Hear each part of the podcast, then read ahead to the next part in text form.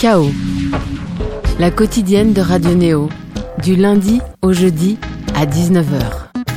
Seconde partie de notre chaos est très spéciale qui s'attarde sur des voix et des notes originales. Cette fois-ci, elle s'appelle Malvina Meignet. Avant d'en parler, un extrait de son dernier EP qui se veut pop avant-gardiste avec le titre Death réalisé en featuring avec Boma.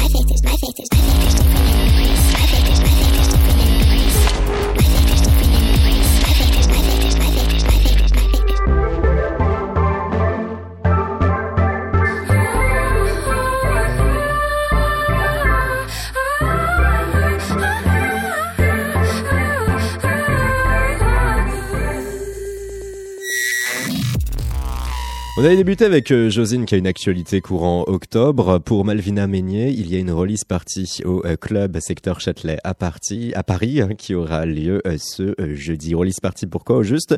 Pour le P Anima qui vient de sortir sur le label Koto. Un 5 titre résolument avant-gardiste en témoigne ce titre Death. Malvina Meignet, pour elle, ce type de musique n'a pas été une évidence d'emblée. Non, elle a abordé tout d'abord la musique par le piano, apprend au conservatoire, s'inscrit dans un registre classique avant progressivement de tout déconstruire, avant progressivement de mêler l'électronique et la recherche avant-gardiste à l'ensemble de ses euh, compositions. Elle qui a pu sortir deux albums a progressivement au fil de sa discographie su se euh, générer cette nouvelle identité. En cela et pour aussi tout ce qu'elle euh, réalise à travers ses morceaux, tous les concepts qui l'animent et qui ont attrait à l'espace comme à la science et à la philosophie, il nous est apparu aisément important de pouvoir s'entretenir avec elle, Malvina Meignet, qui forme cette seconde partie de ce chaos hors série. Malvina Meignet, euh, je suis pianiste, euh, organiste et chef d'orchestre et compositrice. Et j'ai 30 ans. Et au préalable, il y eut deux albums, The Wise One.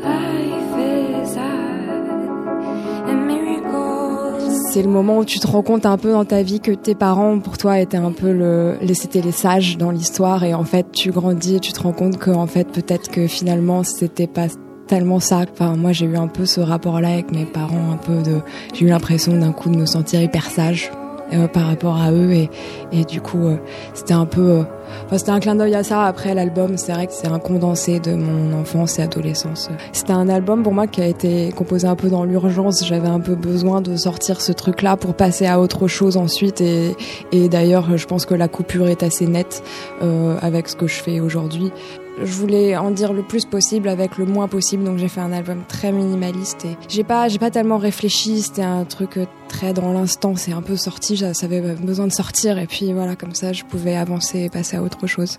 À Home, en l'occurrence. À Home, ouais.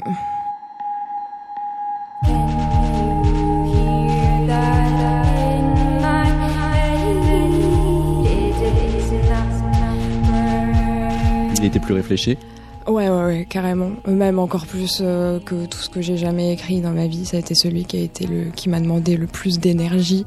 Vraiment, tout a été écrit. Euh, il y a un côté, euh, il y a mon côté contrôle fric un peu qui ressort dans cet album. C'est, j'ai vraiment, tout a été vraiment réfléchi, millimétré par rapport à celui qui vient de sortir, qui est plus une sorte de, de, déballage euh, presque de l'impro quoi. Alors que le deuxième album il était très très très très écrit. On était sur euh, l'espace en guise de thématique ouais, c'est un concept album sur l'espace parce que euh, il y a en fait je sais pas ça, ça me fascine totalement. C'est un truc qui me fascine depuis que je suis toute petite. Ça et, ça et la chirurgie. Mais donc c'est pour ça que j'ai fait un, un album sur le corps humain après mais bon euh, mais c'est vrai que ça, c'est une des grandes thématiques de ma vie. Et euh, Pourquoi? Je suis quelqu'un de très angoissé dans la vie.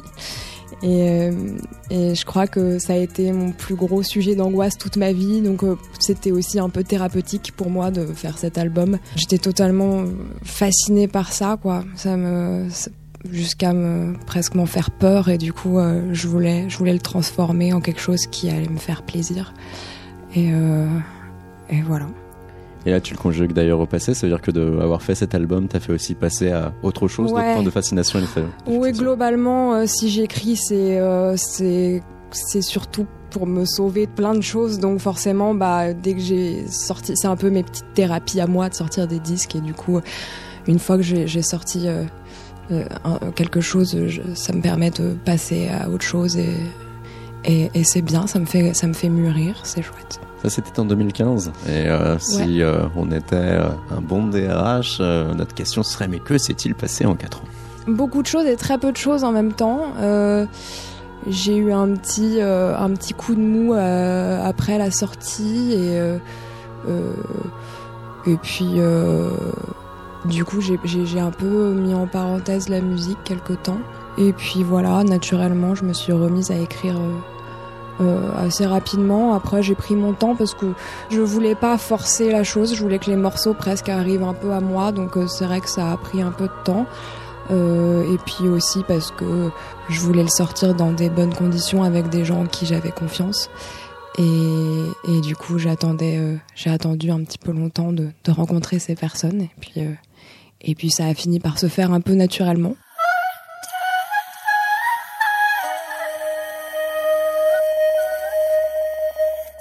J'ai rencontré bah, du coup Vincent Lebovitz de Koto Records.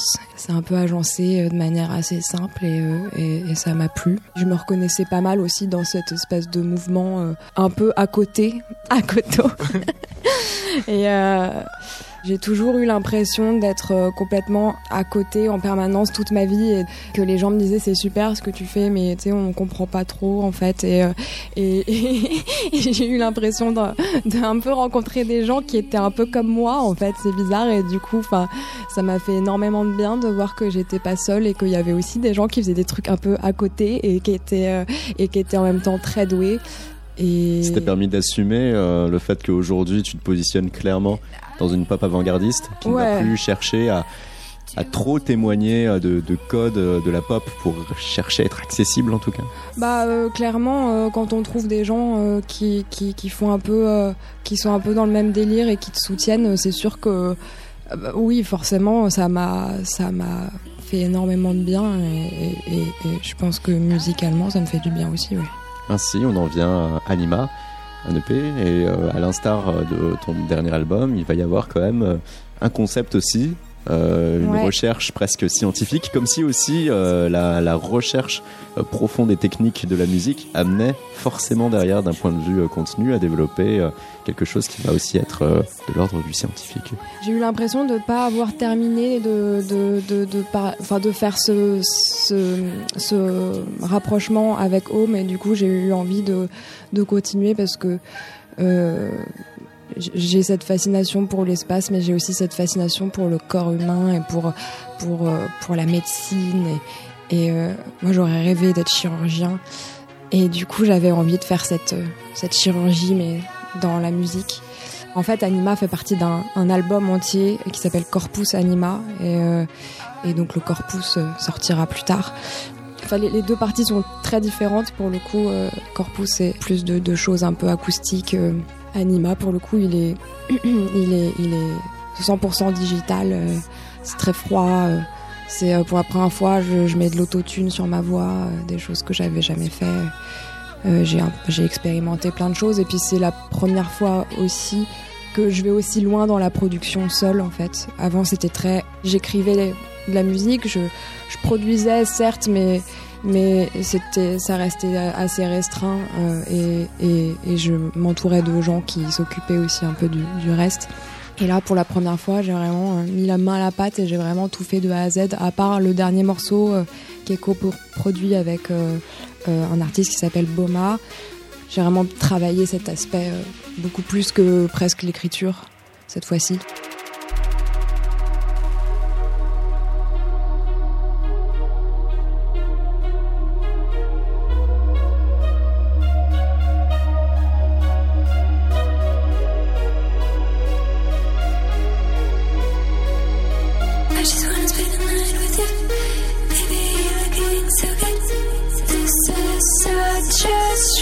Qui ouvre l'EP, qui est justement le, sensible et le sensuel. L'idée c'était de parler de la puberté comme quelque chose, pas comme quelque chose qu'on subit, mais au contraire comme, une force. C'est l'histoire d'une jeune femme en fait qui, découvre euh, euh, le pouvoir qu'elle peut avoir sexuellement sur, sur d'autres personnes et qui s'en sert et qui ne le subit pas.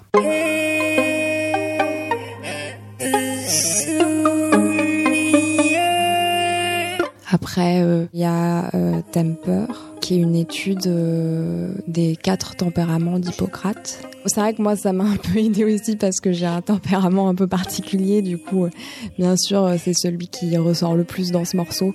Après, je me suis beaucoup intéressée à la philosophie, donc j'en ai, j'en ai pas mal parlé dans cet album.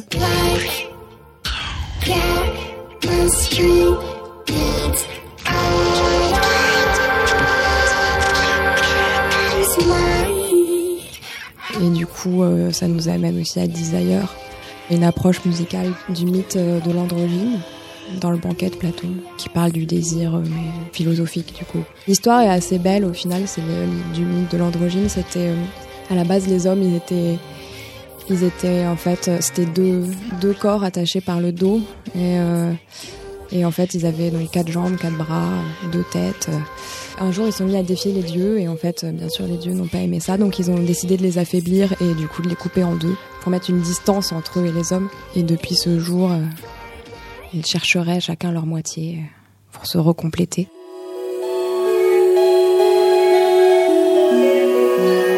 Faith, euh, qui parle de la foi, du coup. Alors après, j'ai j'ai ôté tout aspect religieux.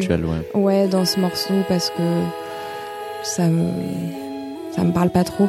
Après, euh, voilà, encore une fois, chacun y voit ce qu'il a envie de voir. Euh, j'ai repris un, un psaume euh, protestant. que tu juges sexy. ta communication. Alors non, c'est pas moi qui ai écrit ça, mais euh, c'est pas. non, en fait, c'était un mix parce que c'était le mix de Faith et de Puberty et de tous les morceaux. Donc pour moi, c'était logique de. Enfin oui, j'ai trouvé ça hyper cool d'écrire psaume protestant sexy parce que c'est vrai que j'ai donné une touche un peu remis au bout du jour parce que. Euh, parce qu'on associe souvent ces trucs-là à des trucs un peu vieux. Et moi, j'ai ôté tous les termes un peu religieux du texte, mais j'ai repris quasiment mot pour mot le texte. Et, euh, et voilà, pour moi, c'était aussi un, petit hommage à ma famille. Mais en fait, j'avais très envie de reprendre euh, un texte religieux et de le, remoderniser un peu. Le désacraliser un peu. Ouais, ouais. Et le dernier morceau Death, coproduit avec euh, Boma, qui est un mec que j'ai rencontré exactement le même jour que j'ai rencontré euh, Vincent. On est devenus hyper potes et euh, il se trouve que c'est un... Enfin, à l'époque, il avait 19 ans et c'était une sorte de petit génie sur pattes. À la base, il est violoniste et, et du conservatoire, donc j'imagine qu'il y a aussi, on s'est un peu rapproché par ce côté, cet aspect un peu technique de la musique et, et voilà, et puis on, a fait ça assez vite tous les deux et, euh, et, euh, et je, suis, je suis hyper contente et euh, c'est un peu ce que va donner, je pense, la suite aussi parce que on est en train de continuer à collaborer sur d'autres titres. Donc je pense que c'est un peu l'annonciation de ce qui va se passer par la suite, je pense. La mort, un bien grand sujet. Comment Ouais. aborder alors en musique En fait, je suis pas euh, particulièrement. euh, je fais pas partie de cette, euh, de ces gens qui ont un peur de la mort, mais euh, mais j'imagine comme tout le monde, c'est un sujet qui fascine et euh, surtout pour moi, l'idée c'était de de se dire. euh, J'aimerais, en fait, j'aimerais bien avant de mourir pouvoir euh, un peu regarder derrière moi et, et, et, être un peu fier de, de la vie que j'ai menée euh, au-delà de la musique. Et, euh, et voilà, c'est un peu le morceau de, de, de, de- C'est un peu soyez fiers de, de ce que vous faites, c'est le plus important. Comment tu arrives à travailler ton harmonie vocale dans, euh, dans ce style si particulier? Comment et euh, d'ailleurs à, à partir de quel moment euh, tu ressens toi qu'il y a, euh, si ce n'est une harmonie, en tout cas euh, une, euh, un équilibre qui va te faire dire oui, ce morceau-là tient la route? Je travaille très peu en vrai la musique, euh, déjà parce que je l'ai travaillé pendant 20 ans, les 20 premières années de ma vie, donc euh, j'ai aussi un peu lâché par rapport à ça. Euh, et du coup, je, en vrai, je, il y a très peu de moments où je travaille, où je me mets derrière mon ordi pour écrire. C'est presque un peu, je fais rien, je fais rien, je fais rien, et puis d'un coup, je me lève et puis euh, ça vient, et puis je sais qu'il faut que je fasse ci, ça, ça. Et c'est vrai que sur, Anima, en tout cas, particulièrement, euh, c'est des moments un peu où je me lâchais sur mon clavier pendant une trentaine de minutes et, et en général, euh, euh, je récupérais euh, là-dedans que les parties les plus, les plus, euh, qui me choquaient le plus presque. En fait, j'avais besoin d'être un peu chamboulée, donc du coup, dès qu'il y avait quelque chose qui me, qui m'interrogeait euh, dans ce que je réécoutais Hmm.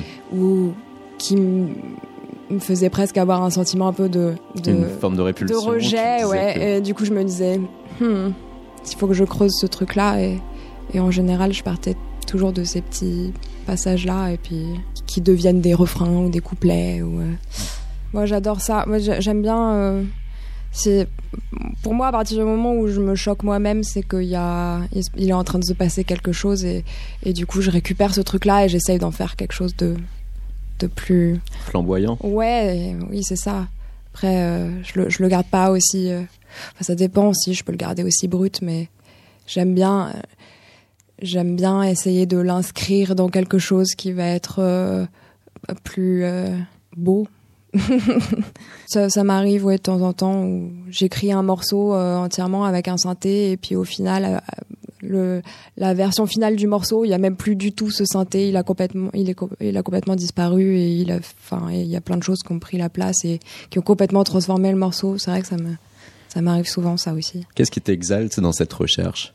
Je sais pas, j'imagine le sentiment d'avoir accompli quelque chose euh, et d'avoir, euh, d'avoir pu euh, transmettre quelque chose parce que j'ai un peu du mal à parler avec des mots, mais et j'ai du, j'ai beaucoup de mal à m'exprimer avec des mots et du coup c'est un peu ma façon à moi de m'exprimer et du coup ce qui m'exalte là-dedans c'est de d'avoir le sentiment d'avoir réussi à dire quelque chose Et jusqu'ici, il y a des gens qui ont pu répondre à ce que tu disais en disant Je t'ai compris.